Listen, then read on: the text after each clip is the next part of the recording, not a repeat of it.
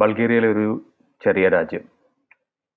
റോസാപ്പുകളുടെ രാജ്യം എന്നറിയപ്പെടുന്ന ബൾഗേറിയ അതിലൂടെയുള്ള ഏഴ് ദിവസത്തെ യാത്രയെക്കുറിച്ചാണ് ഇന്നത്തെ എപ്പിസോഡ് എപ്പിസോഡ് നമ്പർ ആദ്യത്തെ എപ്പിസോഡാണ്.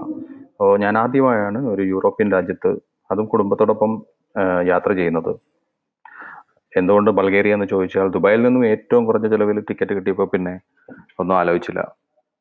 നാല് ടിക്കറ്റ് അപ്പ് ആൻഡ് ഡൗണും ചേർത്ത് ഒരു രണ്ടായിരത്തി എണ്ണൂറ് ദറംസ് കിട്ടിയപ്പോഴത്തേക്ക് മറ്റൊരു രാജ്യവും കൺമുന്നിൽ വന്നതുമില്ല. വിസയ്ക്കുള്ള തയ്യാറെടുപ്പുകൾ രണ്ട് ദിവസം കൊണ്ട് തന്നെ തീർത്തു. ദുബായിലെ ബൾഗേറിയൻ എംബസിയിൽ തീരെ ആളില്ലായിരുന്നു. നാൽപ്പത്തഞ്ച് മിനിറ്റ് കൊണ്ട് വിസയുടെ ഫോർമാലിറ്റി എല്ലാം കഴിഞ്ഞു. Testing testing testing.